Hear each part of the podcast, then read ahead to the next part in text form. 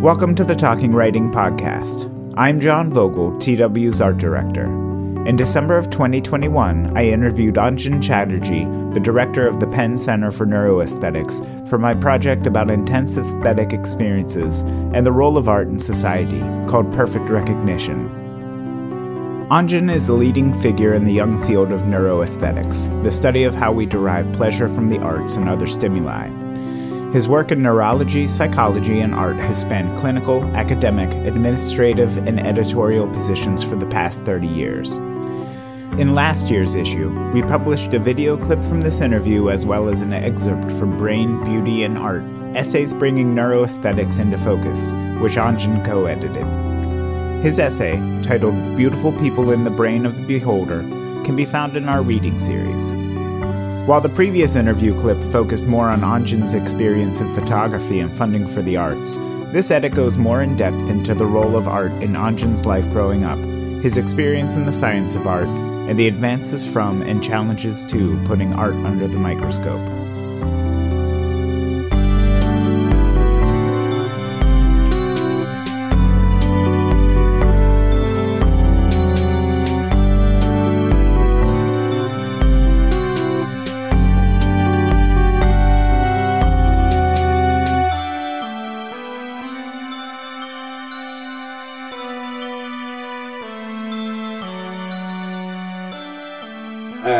Roles have your familiar and familial and uh, or partner relationships played in your pursuit of art or science? Well, the science is easier uh, uh, to to talk about mostly because my my father was a physician, my mother is a nurse, my sister is a scientist, so science was always all around, uh, and so that was uh, it's a familiar domain, and you know you know, so many of my friends are people I went to med school with, and so on. So that's uh, that that one is easier.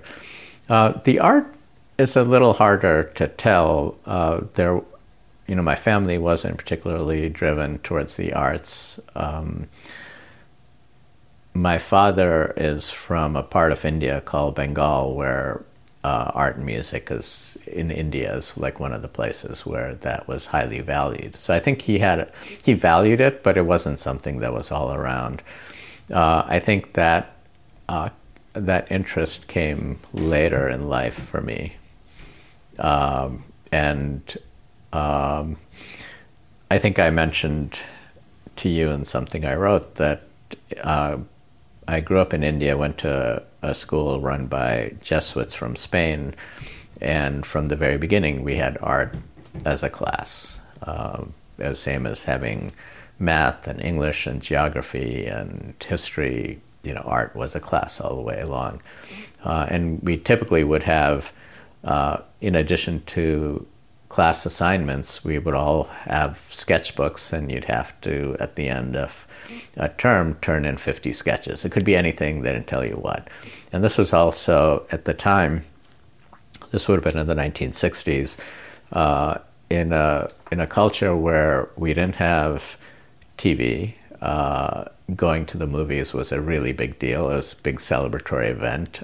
And uh, books were not easy to come by. So it's not a, it wasn't a childhood that was rich in visual imagery in a way that most people, uh, at least in the U.S. right now, is their experiences. And so going out and actually drawing, and you know, I'd go out with friends and we'd draw together. Uh, it was just an activity to do. Uh, so I think that was really what got me interested in looking and uh, and at least engaging with the visual world in that way.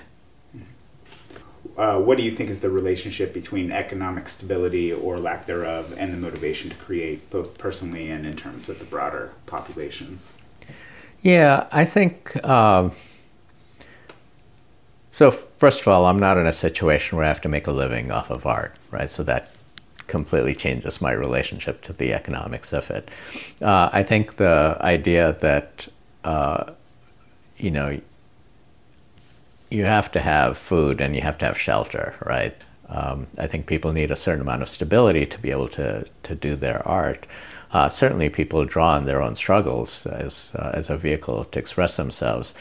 Uh, but I think you have to have a, a, a, basic minimum level of economic stability to to to continue and to have sustained production. And the other thing around that is I've never tried to um, I've never tried to show my work. Right, I don't take them to galleries or try to you know uh, promote work. In fact, for the first I'd say seven or eight years, I would just print things and map them and have them in boxes in my home, and maybe two or three people saw them, uh, and it didn't matter. It wasn't really for anybody else. Um, so, uh, you know, and then at, at, different points in my life, I've wondered whether I should try to to show show things. Uh, but I ended up thinking that so much of my science is also about promoting the work, right? It's not enough to do uh, an experiment and get it published, then you have to try to promote it and have a narrative around your science. Uh, and I didn't want my hobby to become the same thing, to have, you know, put in the same kind of obsessiveness that you you have to as a as a scientist if you want to be successful. I didn't want to put in that kind of energy into into what essentially was a serious hobby is a serious hobby that I quite enjoyed and didn't want it sullied with all those other motivations. Mm-hmm. What do you? How do you view the role of uh, criticism in the production of art? Like, uh, where do you feel like it fits in? Do you feel like it's um, a positive or negative force? To me, crit- art criticism is a way for people to be informed about other people's reactions to it and what they think are salient about the experience, which may or may not fit with your own uh, reaction to it. Uh, but I think uh, I think the general uh, conversation around art can be useful uh, to to get a sense of even how to look at a piece of art, whether or not you agree with the particular particular critic. Um, where I have some, uh, and this is more out of ignorance than anything else, is where I start to have feel a little uh, discomfort is if particular critics have uh, disproportionate power over how art is regarded and you know how it's dealt with in the art market. Uh, that starts to get it's more complicated to me at least.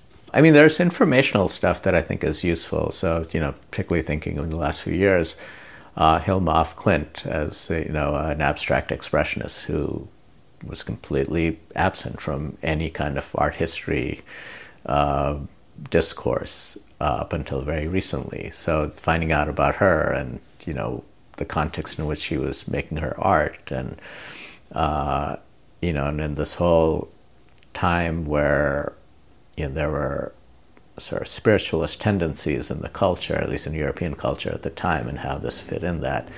Uh, that stuff is really useful uh, I find when looking at her artwork to put it in that kind of context. And so that's not criticism per se. It's not saying that it's good or bad. It's just putting it in a putting it in a place and at least revising this notion that abstract art began with Kandinsky, for example, which is the kind of standard narrative. What roles do you feel like uh, race and gender have played in your path and your choices?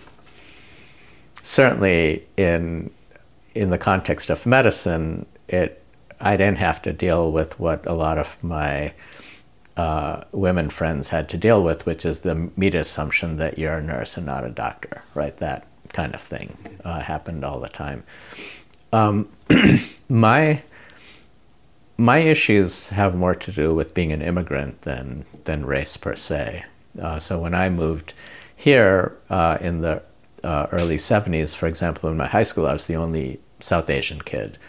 Uh, when I went to college at Haverford, I was the only South Asian guy there.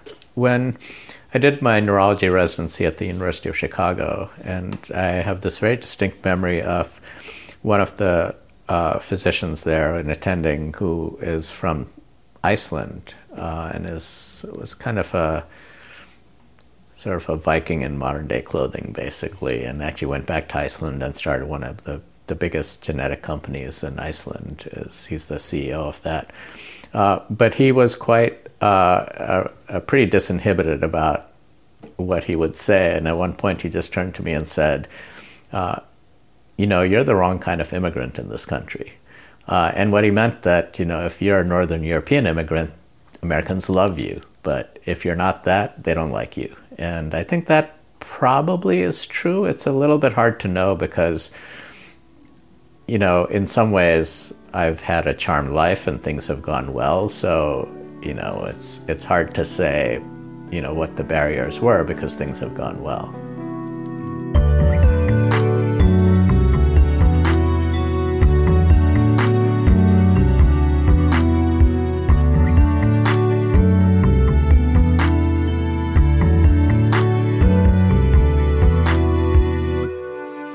Could you please describe an instance when viewing, hearing, or creating a work of art that has caused an intense reaction?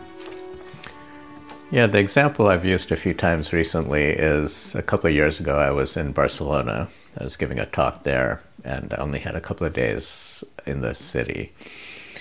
And I thought I would visit uh, Gaudi's cathedral, the uh, Sagrada Familia, and my plan was to go in there when it opened, be there a couple hours, and then spend the rest of the day touring Barcelona. Um, I ended up walking in and then not leaving until it closed. So I spent the entire day in this one place instead of seeing the rest of the town. Uh, and there was something about that space, uh, the richness of the environment, uh, the changing light. It has uh, stained glass windows that face both um, both east and west, and so throughout the day the light changes was uh, completely transfixing for me, uh, and I didn't even realize how many hours I was there. Uh, it's rich with imagery in there. There are certain images that uh, were engaging in the sense of forcing me to look at things, things I didn't necessarily understand. I'm not inherently a religious person, so this is not you know a space that I um, I spend a lot of time in, uh, uh, and it was a combination of both the architecture and the objects in them. And so their emotions were exhilaration, confusion, uh, sometimes uh, feeling challenged, uh, feeling intrigued, uh, feeling parts of it uh, especially with the way the light was changing, would feel restful. Uh, the, there were a lot of people there, but despite that, it didn't feel crowded. Uh, it felt as though I was having a personal experience with the space, despite there being many, uh, many people around milling about. And uh, if you could venture a guess at like what's happening on the brain level during something like this, uh, what, what would it be? Um, a few things. Uh, one of the an emotion that people study a fair amount is awe, and a characteristic of awe seems to be that if uh, there are vast spaces, especially if you have to look up, that those seem at least prerequisites uh, for the experience of awe. Uh, I think there is a sense of uh, both wonder and amazement at how beautiful a space is, but it's accompanied also with a little bit of anxiety, a little bit of feeling like you're small in the space, that your your own significance is maybe less than what one would typically want it to be or think it to be, uh, a recognition of that, uh, and so that's that would be one thing. Um, Another is we've been uh, interested in psychological reactions to architectural spaces, and one important component to that is uh, what we're calling fascination. Uh, it's a sense of mystery about a space where there is a requires a certain degree of complexity, uh, and then you're intrigued and you want to explore more. Uh, that was very prominent over there. Uh, another uh, reaction that we find that's important for architectural spaces uh, is something we're calling hominess.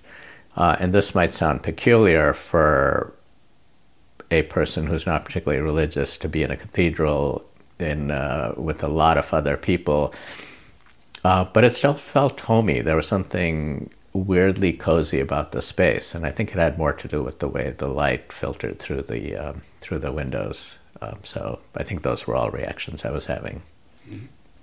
Excellent. And um, so the, the aesthetic brain uh, mostly focuses on static visual art, and it seems like that's what resonates the most with you. Um, I don't know that it resonates the most. I think it, in some ways, is easier to study. Uh, so we, I know more about uh, the visual organization of the brain. Uh, so we use how the brain organizes the world into uh, as a principle uh, with which uh, we design our experiments.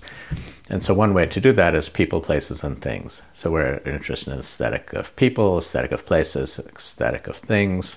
Things can be consumer products or it can be art, and we've focused a little bit on art.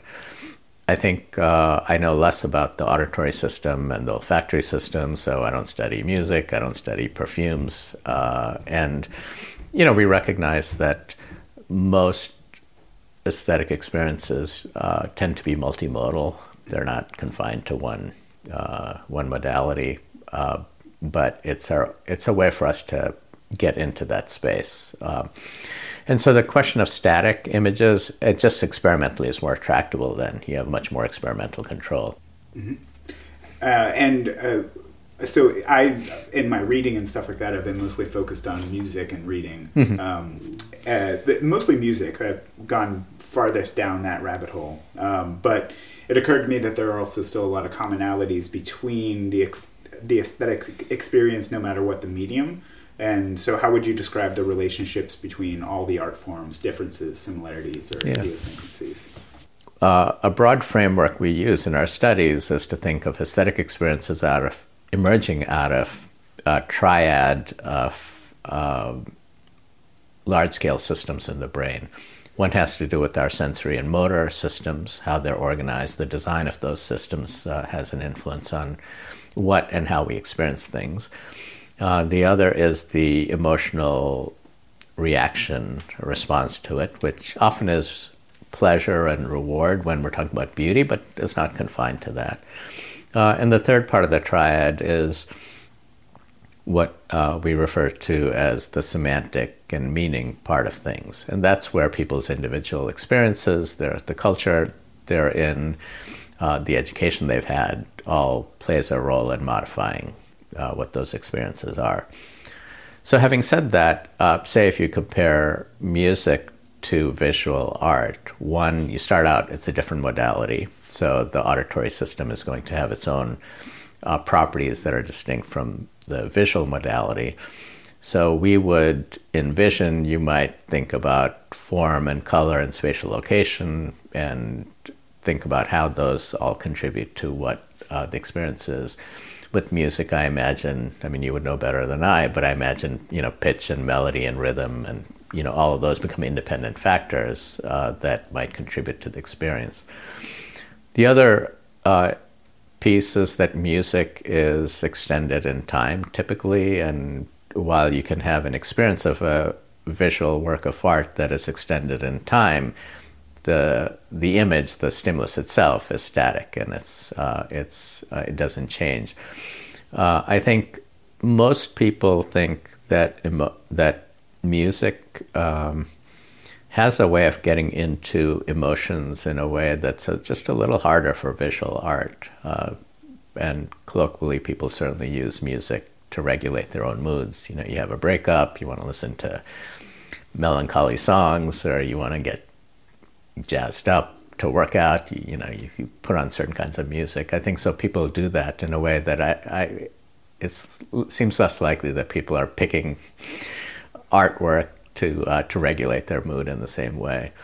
Uh, and so each, I think each sensory modality has some uh, has has features uh, that might be different. Uh, smell, for example. Uh, I mean, I think academics argue whether fragrances can be an art form. I don't see, in principle, why it couldn't be if you're designing perfumes and that sort of thing. Um, we have a hard time putting words onto onto smells. They uh, that again has something to do with the design of our nervous system, which is olfactory inputs into the brain are quite removed from language systems. Uh, but they're very close to parts of the brain that have to do with memory. And so the sense of nostalgia and memory, I think, there are certain smells you encounter and immediately takes you back to a place and time in a way that uh, is less true for visual art. Music, maybe a little bit. Uh, so I think there are properties of the of whichever sensory modality you're talking about. So with dance, you've also got motor systems involved, and that has uh, certain certain features. But then they they all tap into the same emotional systems. So whether it's rewards, uh, whether it's pleasure, uh, there are parts of the brain. Uh, for example, the ventral striatum, uh, and there's one particular part of that called the nucleus accumbens that seems to be active regardless of the modality. Uh, and it doesn't even have to be art. It can be looking at beautiful people, it can be sex, it can be food. Uh, but this idea that all of these experiences and stimuli that uh, that we find rewarding tap into the same reward system of our brain. The functions that people use art for vary like within the person depending on like where they're at. Sure. Which makes it like kind of a slippery uh, something that like might be a little bit difficult to get your hands on especially experimentally. Yeah and so we face a tension that's true in psychology and cognitive neuroscience in general which is the the tension between having decent experimental control and ecologic validity right so we can bring in people uh, and give them very constrained instructions on how to respond, right? But that might not be how they respond in real life. One question we're uh, starting to ask is what's the difference between the experience of looking at a piece of art in a museum and looking at a digital rendition of it on your computer, right? Arguably, m- many people's experience of fine art, high art right now, is looking at it on their computer or on their phone, uh, and is that uh, what are the consequences of that as uh, that our experience is mediated in such a way? Uh, and it's not obvious that it's necessarily a bad thing. I mean, I, I think that some things are lost uh, the texture of the paintings, the sense of scale, that everything ends up looking the same size. You know, when the first time I uh, saw a Vermeer in a museum, I was surprised at how small it was, and you know, it it invited peering into it and getting up close to the wall, you know, as close as they'll let you in museums, but it created a kind of intimacy in the relationship with the painting uh, that was consonant with the content of the painting. But you don't get that sense. Uh, you don't get that sense in uh, when you're looking at this on a uh, on a computer screen. Another example would be Chuck Close, who himself has trouble with facial recognition, and so he does these huge facial portraits. And part of the intent, I think, is if you're up close, you can't really identify that it's a face. It's all these, they seem like uh, patterns, but you have to be at a distance removed to appreciate that it's a face.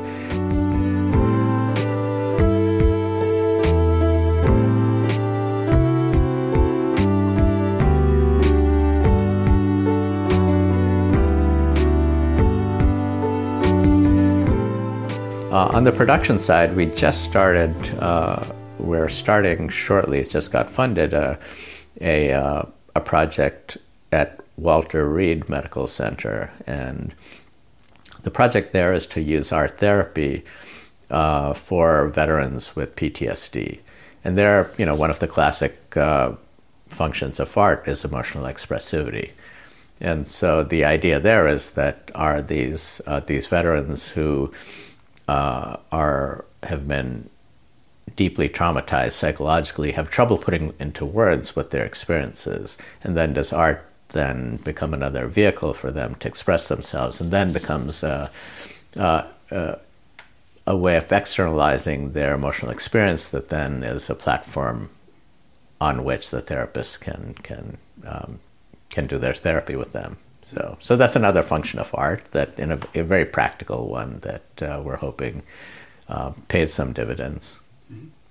How would you describe the roles of expectation, subjectivity, and familiarity in the aesthetic experience? Yeah, it goes, uh, I think, in both ways. Uh, people tend to like what's a bit familiar, uh, but you know, familiarity also breeds contempt. So it can be too familiar, and then it's not so exciting. Uh, I think we find that a little bit of knowledge helps people. Even a title on a painting helps people to appreciate it more, uh, as opposed to just approaching it uh, without any information at all. Uh, especially with abstract art, uh, the the uh, the the almost the cliched response that my kid could do it, right, is one of those things you hear all the time. And uh, but a little bit of knowledge of the context in which uh, that artwork was produced helps uh, tremendously with the, with the experience of it. One thing we're starting to get interested in is the construct of, of just curiosity. Like, what is the role of curiosity in in experiencing art? Uh, and this is where ambiguity plays a role. So much of art is ambiguous, right? It's not always, it's not a simple Kinkade, you know, beautiful picture of, you know, some, some nice scene. Uh, but especially challenging art uh, introduces a certain amount of ambiguity, and people either are overwhelmed with that, or they want to deal with it, or they want to find out what it is that um, that's creating this dissonance. On expectations, uh, this, I think, plays out in music. And I think you would know better than I, and musicians would know of how you can sort of play with expectations, whether it's with timing or you know what sequence of notes you're going to play. Uh, one thing that is a prominent idea in neuroscience right now is called a prediction error, uh, and this is the idea that we are constantly simulating the world. You sample the world briefly, you have a simulation of it, and then the next time you sample it, that simulation is either borne out or it turns out to be wrong. And from that prediction error, if there's an error, uh, that's an opportunity to learn and to adapt. And some of the neurochemistry of that has been worked out where dopamine seems to be a critical piece to the mismatch of your expectation and what you end up seeing, and that is a vehicle for learning. So, uh, art that is challenging, I think, plays with this, right? It's challenging because it's not meeting your expectation. And then the question is, what do you do with that? How do you how do you try to deal with it? And we think that uh, curiosity as a construct becomes important. If you're curious about why it's not meeting your expectation, then you want to learn more about it. And I think that's where the idea that art can have a have a transforming effect uh, comes with that engagement, the dialogue with a piece of art. Uh, and that only happens, or primarily happens, when it doesn't meet your expectation. Um, and on a broader level, how do you feel about the placement of art in society historically and currently, and where would you like to see it go? Well, one of the, the questions we try to ask is uh, why does art matter? And it, you know, usually when you talk to other people who love art, it's a little bit preaching to the choir. But how do you make how do you make the case um, to people who don't necessarily believe that art matters? And uh, and I think there again there's a tension because the the idea is that there needs to be a practical application to art to even make that case, which uh, I think uh, raises some tensions. Uh, but I do think it's incumbent on us to try to make the case. Like, why? What is the role of the mural arts program in Philadelphia? Right? Has this had a, a, a salutary effect on the city and you know poor parts of the city? Um, I was a few weeks ago. I was in conversation with uh, a person who um, had been had run for uh, to be governor of New Hampshire unsuccessfully, but did quite well, and so is someone who operates at that level of politics. And he's got very interested in small communities uh, in New Hampshire that are almost Norman Rockwell kind of communities, but they seem to be really dying and how to revitalize them. And so one of the big conversations with him was around art. What can art serve as a role? To revitalize communities. Uh, so I think arts do play an important role. I think they uh, they are a way, one as I mentioned before, for us to slow down, but also as an expression of values and trying to get a sense of what it is we value and to uh, and to highlight that. But I think it's incumbent on on people who care about it to demonstrate that to people who don't care about it.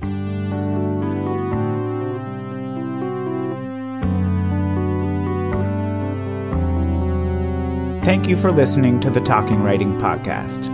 We're an independent literary site and nonprofit organization based in the Boston area, but with contributors from around the world. Since our founding in 2010, we've relied on donations to keep publishing and podcasting. To donate to TW, you can use the donate button on the rss.com page of this podcast or visit talkingwriting.com slash donate. And of course, feel free to drop us a line at editor at talkingwriting.com. All of the music in this episode was written by me, John Vogel.